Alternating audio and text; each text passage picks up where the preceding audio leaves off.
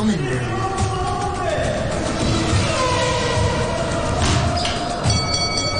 Sports Fix. Good evening, Common Room. I hope you've had a great week. Welcome to this week's Sports Fix with me, Ben Cullen. For 45 minutes, Liverpool's hopes of reaching the Champions League final looked in serious jeopardy.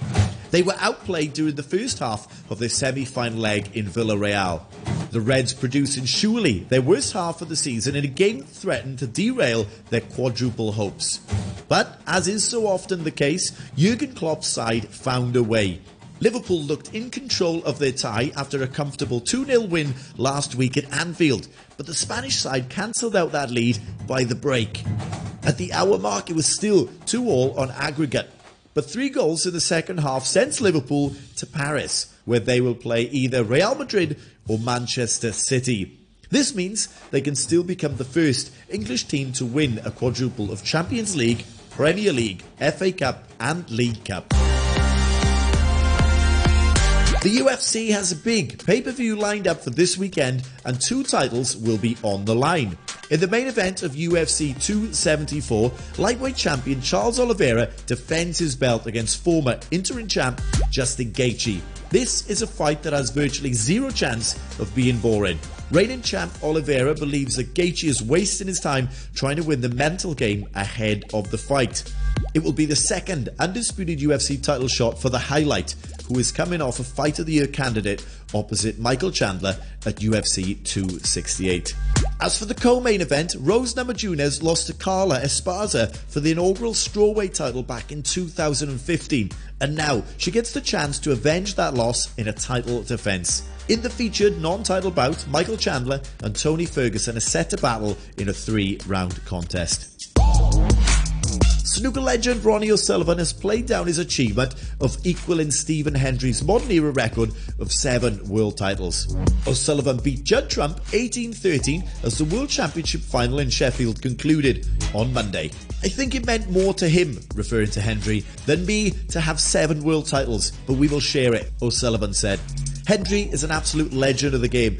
It is just a number. I do not get too caught up in that. The world number one has won four of the five finals he has played at Crucible since he considered retirement in 2011. It was at that point he started working with psychiatrist Steve Peters to help turn his form around.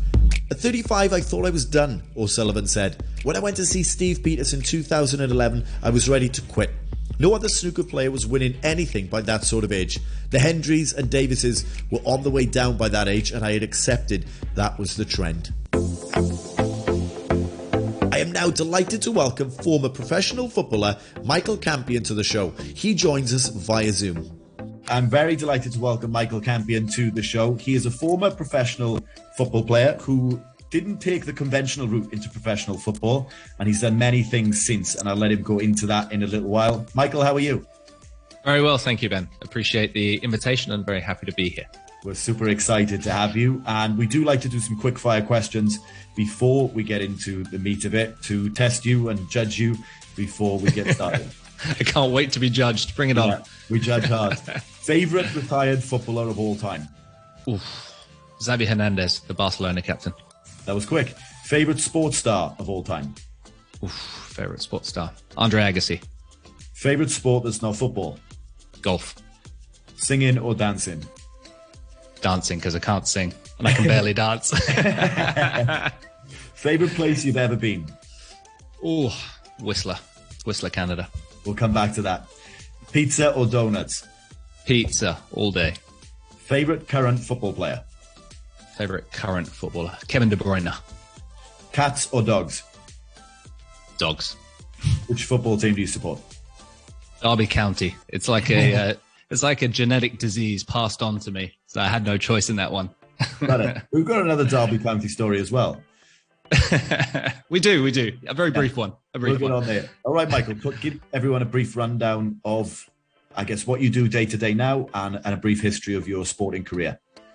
Sure. I guess day to day now is uh, I put it into three buckets. I build, I learn, and I teach. So I'm an entrepreneur for the last six or seven years since I retired from professional football. I've been building a luxury Japanese sake brand. Uh, with regards to the learning, I host a self development and business podcast called Playing the Inner Game, which is all about me interviewing people who are more successful, more good looking, more famous, better than I am on every dimension, and just learning everything I can from them, absorbing all of their wisdom and, and giving it to my audience. So I've had some some fantastic names on that podcast.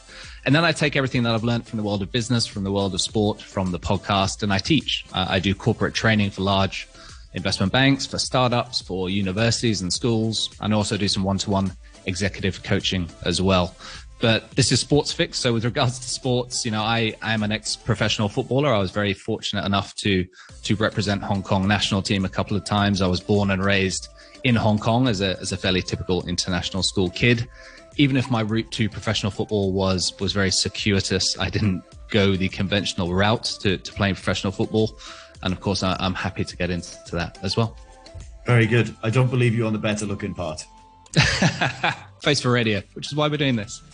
No, not at all. Um, there's, there's a lot to unpack there, but which one of your guests or what has one person said that has perhaps been so poignant that you can mm. that is now lives with you day to day? Is is that an easy question to answer? Yeah. It's not an easy question, and it is at the same time because I'm sure you experience the same thing. Every single guest that I've had on the show has left some kind of imprint on me. I, I say I carry their words like talismans, and you never know when it'll come to you. But there'll there'll be a moment in time you'll be, you'll find yourself in a situation where the words of a certain guest will will just emerge from the depths and and they'll resonate with you and and you know I, I, can't necessarily put my finger on on one right now but like anything in life it's you know sometimes people I say for example why do i read a book do i read a book because my capacity to retain the information is is so limited I, I seem to almost forget everything that i've read but that's not true it leaves a mark it leaves a stain on you whether you realize it or not and you've absorbed some of that philosophy it just becomes a part of you so I think just being able to absorb all that wisdom by osmosis on the podcast, it's it's single-handedly the best thing I do. It makes me zero revenue. I do no advertising on the show. There's no commercial component to it. Um, but every single guest has, has left left a mark on me in a very positive way. Brilliant, brilliant answer. And uh, yeah, resonate everything you just said. There are certain things people say that you don't don't expect. Um, yeah, they stick out when you when least expect them to. So take us back to your school years. You played football for the most part, but how did the rest of your school um, marks look like? Yeah, I think no, I was I was always a talented sportsman, and we, we can unpack that word talent for, for, what it actually means and is. Um, I was a good all rounder, but football was always the thing I was best at. It's the thing I was most well known for, I suppose. I, I captained, you know, primary school, captain secondary school, it was somewhat preordained that I would play professional football. I think by a lot of people. To what level? That was, you know, that was always up in the air. That was always the question mark. But you know, if if enough people say the same thing enough times over and over, maybe you start to believe it. Um, but I loved golf. I loved tennis. If if there was a ball to be kicked or thrown, or you know, I, I, w- I would pick it up and play it. So I, I loved sport. Um, swimming was probably my weak point. I think I, I, I, looked more like I was drowning than swimming. But anything on land, anything land based, I was I was fairly handy. Um, yeah, I played professional football not until my mid twenties. I didn't I didn't get to professional football till I was about twenty six, and the reason I that happened, I think, is you know, when I was a teenager, I had trials with, with professional clubs in the UK. So Derby County, Nottingham Forest, Notts County. Um, I play, I was attached to the Hong Kong national team as well at under 16 and under 18 level. But I took the decision to, the very considered decision to follow the academic route. Uh, and I went to university in the UK and basically shelved all dreams of playing professional football when I was 17, 18. I actually remember sending an email that still exists in my old Hotmail account if I go back into it uh, the email to my coach of the Hong Kong national team, which I put together with my dad, explaining, you know, very heartfelt, in a heartfelt way that I appreciated the support and the encouragement, and I felt like I was doing well, but I was going to choose academics, and I had to basically give up um, the commitment to to playing for the national team because it's so much, right? Balancing with your academics and, and the commitment of training several times a week and quite often in God knows where in the new territories and shuttling back and forth. And so I made the decision to to focus on my exams. Went to university and I actually got into investment banking uh, in my early twenties before uh, realizing I think in my mid 20s that that wasn't the path for me. I always played semi professional, you know, during my time in the UK. So it was always on the back burner. I was keeping fairly sharp and keeping fit, but it was very far removed from the world of, you know, playing for the national team and, and playing in big stadiums. It was, it was fairly unglamorous stuff. Yeah.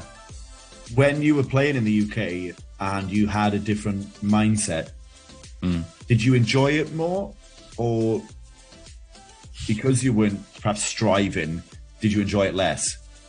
It's a great question. It's a great question. I, have fallen in and out of love with football so many times in the course of my life, to be completely honest with you. And I think in terms of advice for for kids, maybe younger people who are listening to this show, I would just say that following your passion is both good advice and bad advice at the same time. So what do I mean by that? I ended up quitting investment banking in my mid twenties, took a year out to go to Whistler, which we mentioned at the start, to learn how to snowboard and really introspect about what I wanted in life. And I ended up moving back to Hong Kong and ended up winning a professional football contract. You know, I think it was on my 26th birthday. So that was after years of shelving any dreams of playing playing professional football. And, and yes, I was. To your to your question, I was enjoying football. Uh, uh, I think once you make your passion your profession, that is when it changes for me. So I would say I really enjoyed the first couple of years playing professionally.